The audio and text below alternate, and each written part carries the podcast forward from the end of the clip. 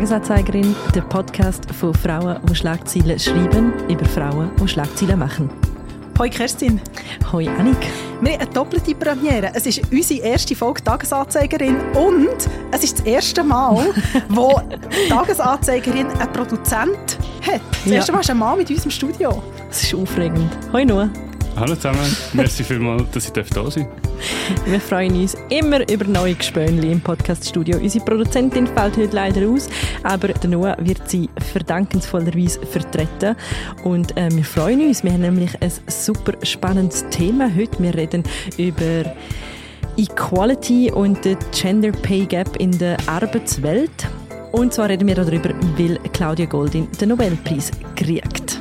Im Oktober ist das bekannt worden. Diese Woche bekommt sie ihn überreicht von der Akademie. Und es ist sehr, sehr wichtige Forschung. Es gibt viele Neuerungen, es gibt aber auch ein paar Sachen, die natürlich gleich bleiben. Zum Beispiel, dass wir mit den Schlagzeilen einsteigen. Die hast du für mich heute mitgebracht und ich bin gespannt, wie du mich in 2 Minuten updatest.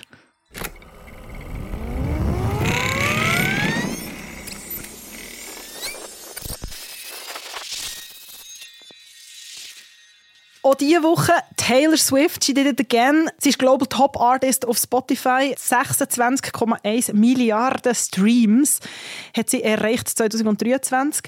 Als erste Frau überhaupt, kann man auch sagen. Und sie ist in dieser Woche auch als Time Person of the Year gewählt worden. Es vergeht eigentlich gar keine Woche in diesem Jahr, ohne dass Taylor Swift irgendeinen Rekord knackt oder irgendwo, was auch nicht, irgendwas abrundet.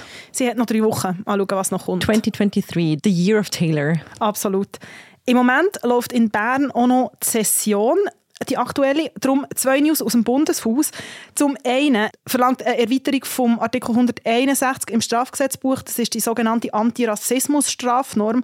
Und konkret soll der Artikel ergänzt werden mit dem Wort Geschlecht. Es geht darum, dass Aufruf zu Hass und Gewalt aufgrund von Geschlecht strafbar soll werden. Das heisst, es gibt eigentlich eine Art Antisexismus-Strafnorm. Als nächstes muss die zuständige Ständeratskommission darüber beraten, ob sie die 6 gleichlautenden parlamentarischen Initiativen, die unter anderem von der SP, der Grünen, der GLP, Mitte, FDP und EVP sind eingereicht wurden, dem zustimmen oder nicht. Und noch eine zweite News aus dem Ständerat, anschliessend an unsere letzte Folge. Der Ständerat hat 1,5 Millionen budgetiert für die Förderung von schweizweiter Gewaltpräventionskampagnen zwischen 2025 und 2027.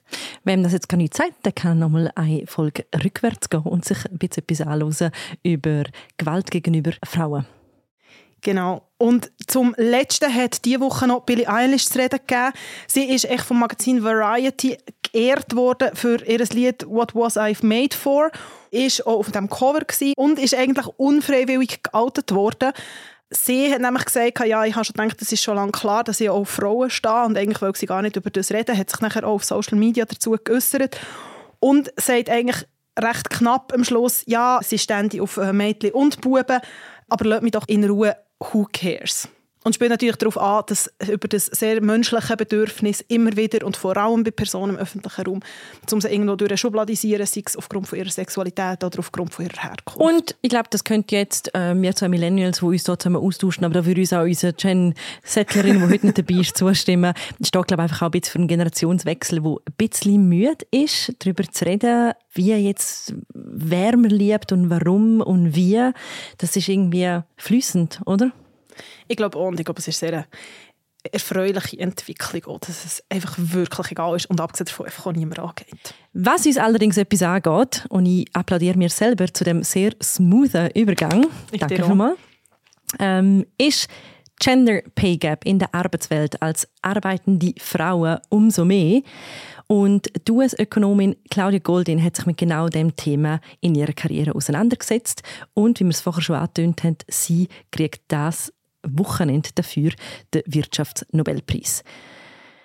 Die 77-jährige Forscherin und ihre Erkenntnisse waren Teil von grossen medialen Debatten, gerade jetzt im Hinblick auf die Auszeichnung. Und wir möchten heute ein bisschen mehr über das Thema reden. Und ich glaube, Annik, bevor wir eintauchen in die Diskussion, woran liegt es eigentlich, dass es einen Gender Pay Gap gibt und wer hat Verantwortung dafür, müssen wir vielleicht ganz kurz eine historische Einordnung machen, was sie überhaupt herausgefunden hat in ihrer Forschung. Weil das ist eigentlich etwas, was Claudia Goldin auch auszeichnet. Sie hat eigentlich als Erste, sie hat die letzten 200 Jahre angeschaut. Sie hat auch so statistische Datenlecke eigentlich herausgefunden, wo ganz lange bei Arbeitsmarktuntersuchungen oder Arbeitsmarktstudien sind Frauen eigentlich von also Hausfrauen eigentlich einfach als Wives aufgelistet gewesen und man hat gar nicht geschaut, arbeiten die überhaupt. Und durch das hat es eine gewisse Verzerrung gegeben. Und Claudia Goldin hat mit sehr, sehr viel Arbeit zum Beispiel herausgefunden, ja, mega viele waren Hausfrauen, aber haben irgendwo noch in einer Fabrik geschafft, zum Beispiel. Genau.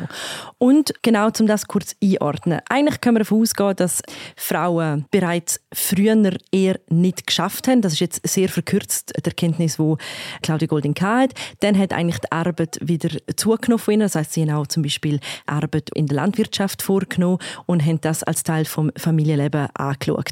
Mit der Industrialisierung hat es eben Verdrängung der Frauen in der Arbeitswelt gegeben. Der Grund: Es war schwierig, dass sie gleichzeitig ihrer klassischen Frauenrolle, also nach den Kindern schauen, nach dem Haushalt schauen und der Arbeit in den Fabriken können gerecht werden. Und es sind dann eigentlich erst die nächsten Jahre gewesen. Sie sagt, so die Zeit zwischen 1963 und 1973 ist eigentlich entscheidend gewesen, weil dort sind erste politische Bestrebungen gekommen, eine Lohngleichheit einzuführen. Dann ist Pillen auf den Markt gekommen, was Befreiung war von der Frau, weil sie aktiv hat können mitentscheiden, ob sie schwanger werden möchte oder nicht. Und später sind noch Themen dazugekommen, wie sie können mitbestimmen in der Politik. Frauen haben eine Stimme gekriegt. Und was jetzt Claudia Goldin beobachtet ist, dass wir uns eigentlich wieder ein bisschen zurückbewegt haben in den letzten Jahren und vor allem Frauen, die sehr gut ausgebildet sind und gute Jobs haben, sind eigentlich wieder ein bisschen vom Arbeitsmarkt verdrängt worden. Und sie und auch andere Wissenschaftlerinnen und Wissenschaftler sagen eigentlich, dass die neue Art und Weise, wie wir arbeiten heute und wie gross die Belastung in der Arbeit ist, wieder alte Formen von Ungleichheit reproduzieren. Und das Interessante ist ja, wie, es ist eigentlich kontraintuitiv, und man hat das Gefühl, Frauen haben mehr Recht, Frauen können mehr arbeiten, Frauen haben bessere Ausbildung. Aber es ist eben vor allem auch so, dass das zwar stimmt, und aber der grosse Gap ist nachher eben, wenn es um die Löhne geht. Es steigt zwar der Anteil an Frauen auf dem Arbeitsmarkt, aber ihre Löhne steigen nicht gleich proportional wie die der Männer. Genau. Und sie sagt, dass eigentlich der Grund dafür die greedy Jobs sind. Und ich glaube, Annik, wir müssen jetzt mal kurz erklären, was die greedy Jobs sind und inwiefern sie mit einem Gender Pay Gap zusammenhängen. Also greedy auf Englisch ist ja gierig und es geht weniger darum, dass die Leute, die die Jobs machen, gierig sind, sondern dass die Jobs gierig sind, nämlich gierig nach Zeit. Also es geht um sehr anspruchsvolle Jobs, zum Beispiel in einer Anwaltskanzlei, wo man lange Tage hat, um Wochenende schafft. Es geht auch um unregelmäßige Arbeitszeit, zum Beispiel wenn man Chefärztin ist. Und die, durch das, dass die so viel Zeit beanspruchen, sind halt schwer kompatibel mit einem Familienleben. Das heisst, sie sind greedy, indem sie Zeit fressen und Zeit sich nehmen. Und darum, und das gilt natürlich für Frauen und für Männer in diesen greedy Jobs, aber oft, was passiert, sagt Claudia Goldin, dass Frauen in diesen greedy Jobs aussteigen, weil sie sagen, gut, irgendjemand, und sie sagt das immer wieder, irgendjemand muss zurückstecken. Und ganz oft sind das die Frauen. Claudia Goldin sagt auch, dass es eigentlich wie einen Vergleich gibt zwischen, ob du Inequality hast in der Beziehung oder genderbedingt. Also sie sagt in dem Sinne auch, gleichgeschlechtliche Paare haben genau die gleichen Probleme, einfach kommt dort nicht noch die Gender Inequality dazu. Aber auch dort stellen sich natürlich genau die gleichen Fragen. Gut verdienende, gut ausgebildete Leute, die in greedy Jobs arbeiten, müssen über kurz oder lang, wenn die Familie in den Mix kommt, muss jemand in der Beziehung, im Couple, wie man im Englischen sagt, zurückstecken. Es ist ja ganz kompliziert, oder die Diskriminierung und Lohnunterschied. Und vielleicht echt ganz kurz, oder sie hat in den USA die Zahlen angeschaut, oder sie hat vor allem, sie hat auch internationale Studien gemacht, aber sie hat etwa 40 Jahre lang geforscht, also sehr, sehr lang.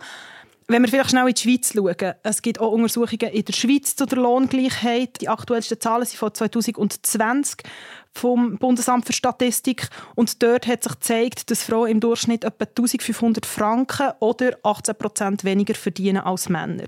Und 52%, also über 52% vom Lohnunterschied lässt sich erklären. Also dort sind Sachen wie der Beruf, also dass jemand, der in der Anwaltskanzlei nicht gleich viel verdient wie jemand, der an einer Supermarktkasse arbeitet. Es ist Branche, es ist Ausbildung und es ist die berufliche Stellung. Also die Hälfte kann man sagen, kann man erklären.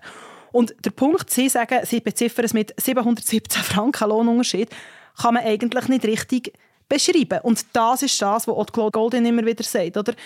Leute verdienen unterschiedlich viel auch innerhalb einer Firma, auch innerhalb des Geschlechts. Aber was ist eigentlich mit dem unerklärbaren Unterschied? Genau. Sie geht noch ein bisschen weiter und sagt, sie hat das Gefühl, der Gender Pay Gap nur ungefähr, in amerikanischen Zahlen, nur ungefähr 30% gehen zurück auf einfach klassische... Das klingt zynisch, das tut mir leid, aber einfach auf eine Diskriminierung. Und Claudia Goldin sagt auch ganz klar, die Diskriminierung, die muss man eigentlich ausmerzen. Ich glaube, irgendwo habe ich gelesen, sie nennt die einfach Cockroaches, also Kakerlaken, die man zertreten muss. Aber der Grossteil eben von dem Gender Pay Gap hängt eben eigentlich mit dem Arbeitsmodell zusammen. Wie du gesagt hast, die Arbeit ist gierig nach Zeit. Und es gibt auch etwas, wo vielleicht, wenn man über das redet, oder wenn man über Familie redet, wenn man über Hochzeit redet, ledig oder nicht ledig, über Zivilstand. Es gibt recht eindrückliche Zahlen. Nochmal Zahlen aus der Schweiz, nachher sind wir dann mit Zahlen. Aber es gibt etwas, das heisst Mutterschaftsstrafe. Das heisst, es gibt in verschiedenen Ländern Untersuchungen, wo man angeschaut hat, wie viel verdienen Frauen, bevor sie ein Kind haben bekommen, wie viel verdienen sie nach dem ersten Kind, wie viel nach dem zweiten, wie viel nach dem dritten und dasselbe für Männer. Und was sich zeigt, ist einfach, dass Frauen, wenn nach dem ersten Kind Lohneinbussen haben, grosse Lohneinbussen zum Teil, und dass die zum Teil bis zu 4 Kinder bis zu 70% sein können. Das ist einfach ein sehr, sehr grosser Teil. Und natürlich, der grosse Teil von dem ist nicht, weil Frauen nach dem Mutterschutz zurückkommt und der Arbeitgeber sagt, wir kürzen jetzt den Lohn, sondern es hat damit zu tun, dass Frauen reduzieren. Genau. Und jetzt kommt eigentlich die grosse Frage. Die grosse Frage, die sich auch mit der Forschung gestellt von der Claudia Goldin, nämlich: Was machen wir jetzt damit? Wir lernen gut ausgebildete Frauen. Übrigens, meistens kommen gut ausgebildete Menschen mit anderen gut ausgebildeten Menschen zusammen. Das hat die Forschung von der Goldin auch ergeben. Und die kriegen dann Kinder. Und in den meisten Fällen sagt die Frau, irgendjemand muss es ja übernehmen, was du vorher gesagt hast. Also stecke ich zurück. Und durch das ergibt sich ein Gender Pay Gap. Und die Grundfrage, die jetzt auch gestellt worden ist, medial ist, sind also die Frauen eigentlich einfach selber die Schuld. Geh arbeiten, steck nicht zurück, bleib hart, überleg dir gut bei der Partnerwahl, was ist, und dann machst du auch nicht hinten runter.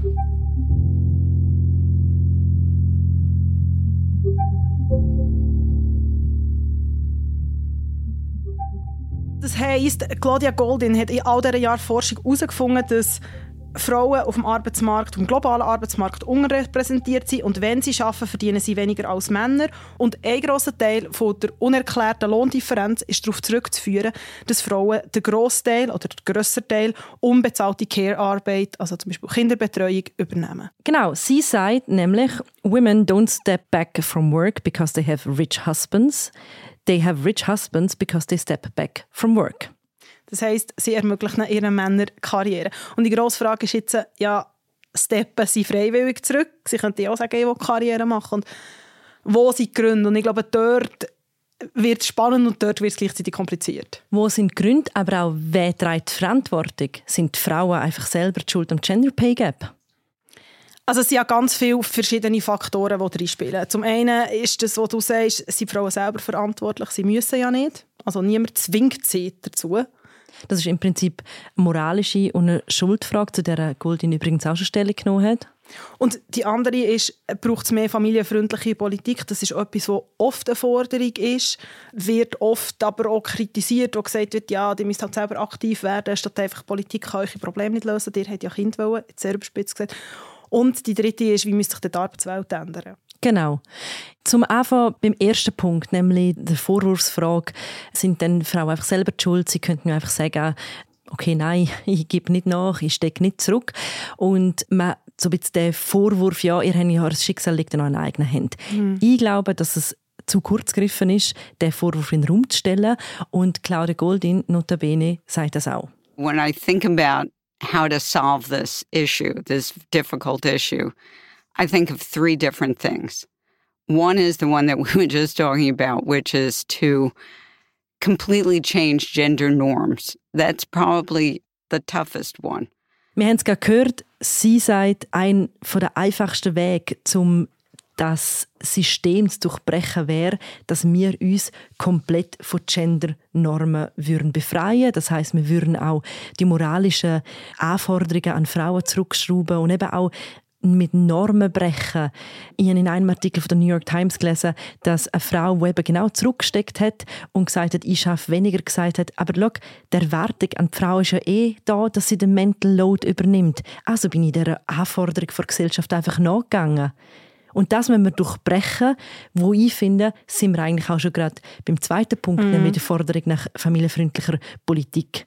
Und das ist ja wieder der Punkt, oder? Das ist so eine Huhn-Ei-Diskussion. Was ist zuerst? Was durchbricht man zuerst Normen und dann kommt Politik? Oder braucht es zuerst Politik, um das System zu ändern, das drunter liegt oder eben drüber?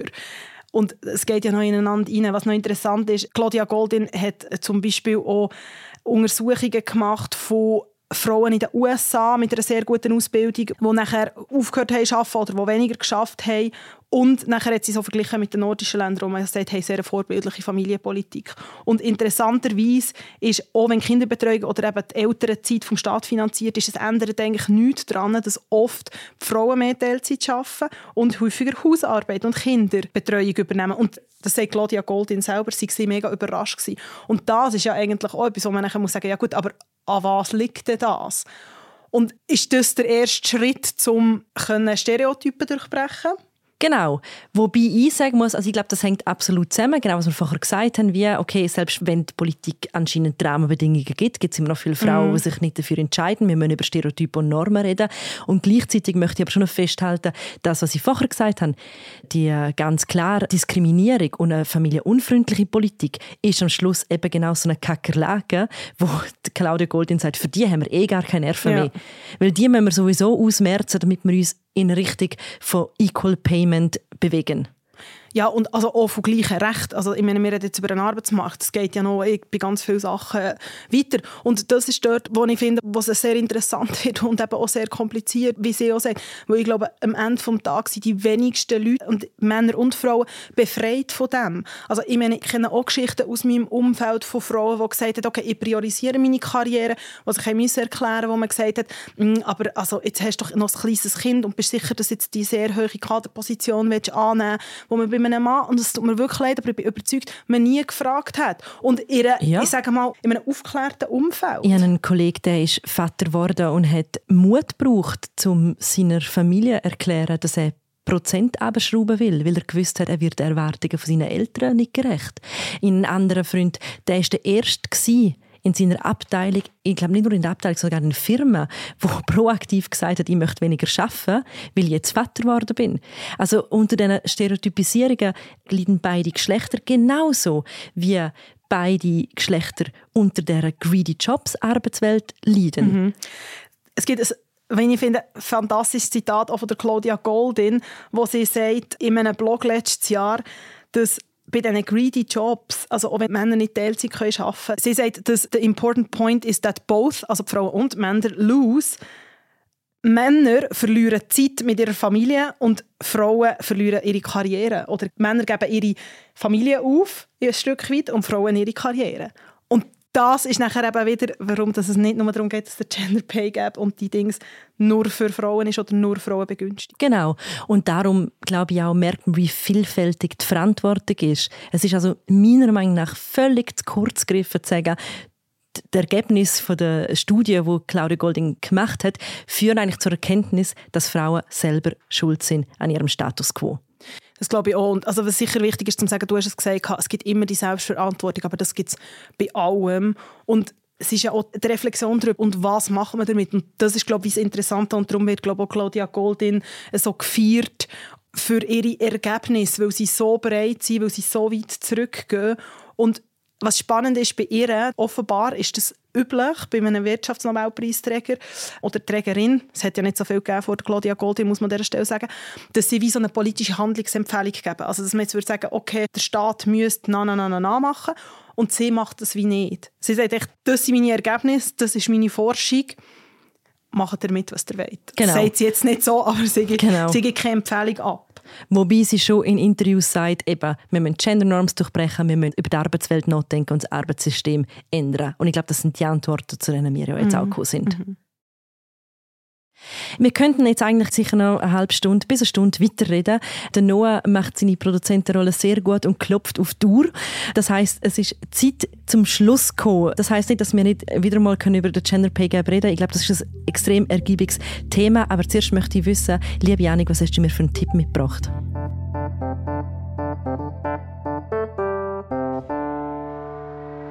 Ich bringe noch so einen halben Tipp vorher, um Claudia Goldin zu schliessen. Sie hat ein Buch geschrieben, das heisst «Career and Family». Es gibt es auch auf Deutsch. Ich habe es wirklich sehr gerne gelesen. Ich habe so das Gefühl, vielleicht wird es so meine neue Criado Perez-Bibel.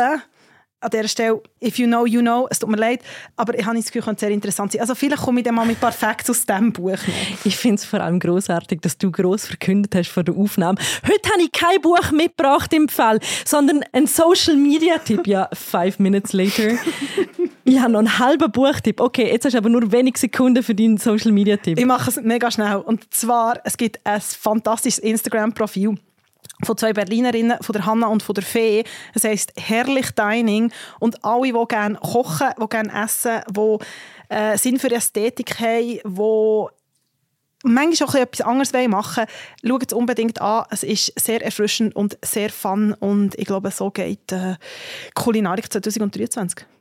Ich habe auch ein schönes Social-Media-Profil oder eine coole Frau auf Social Media, die ich empfehle. Sie heisst, glaube ich, Mads. Der Account heisst Crip and Dip und ihre Beschreibung ist «I love carbs and pickles». Ich finde es super, sind wir im Gastro-Segment gelandet. Die Biografie, also die Kurzbio, hat mich natürlich schon mal abgeholt und zusätzlich bin ich auf sie gestoßen auf TikTok, weil sie so eine Serie hat, die heisst «Carbs before a night out are a must», wo sie mit extrem schöner Tonalität von irgendwelchen kleine Gläser, an die sie mit ihren Nägeln klopft. Und es ist ja immer, die ganze TikTok-Kocherei ist ja immer so auditiv mega spannend. Ja, kocht sie spassige Sachen und macht sich dazu einen Cocktail. Tönt sehr gut. Und wir sehen uns nächste Woche tatsächlich wieder. Annik ist verdienterweise in den Ferien. Und ich muss mich auf nichts Neues einstellen, weil mir steht einfach wieder Annik gegenüber. Aber ich freue mich natürlich, dass es du bist. Nein, man muss keine neuen lernen. Danke vielmals. Merci fürs Zuhören. Bis nächste Woche. Tschüss.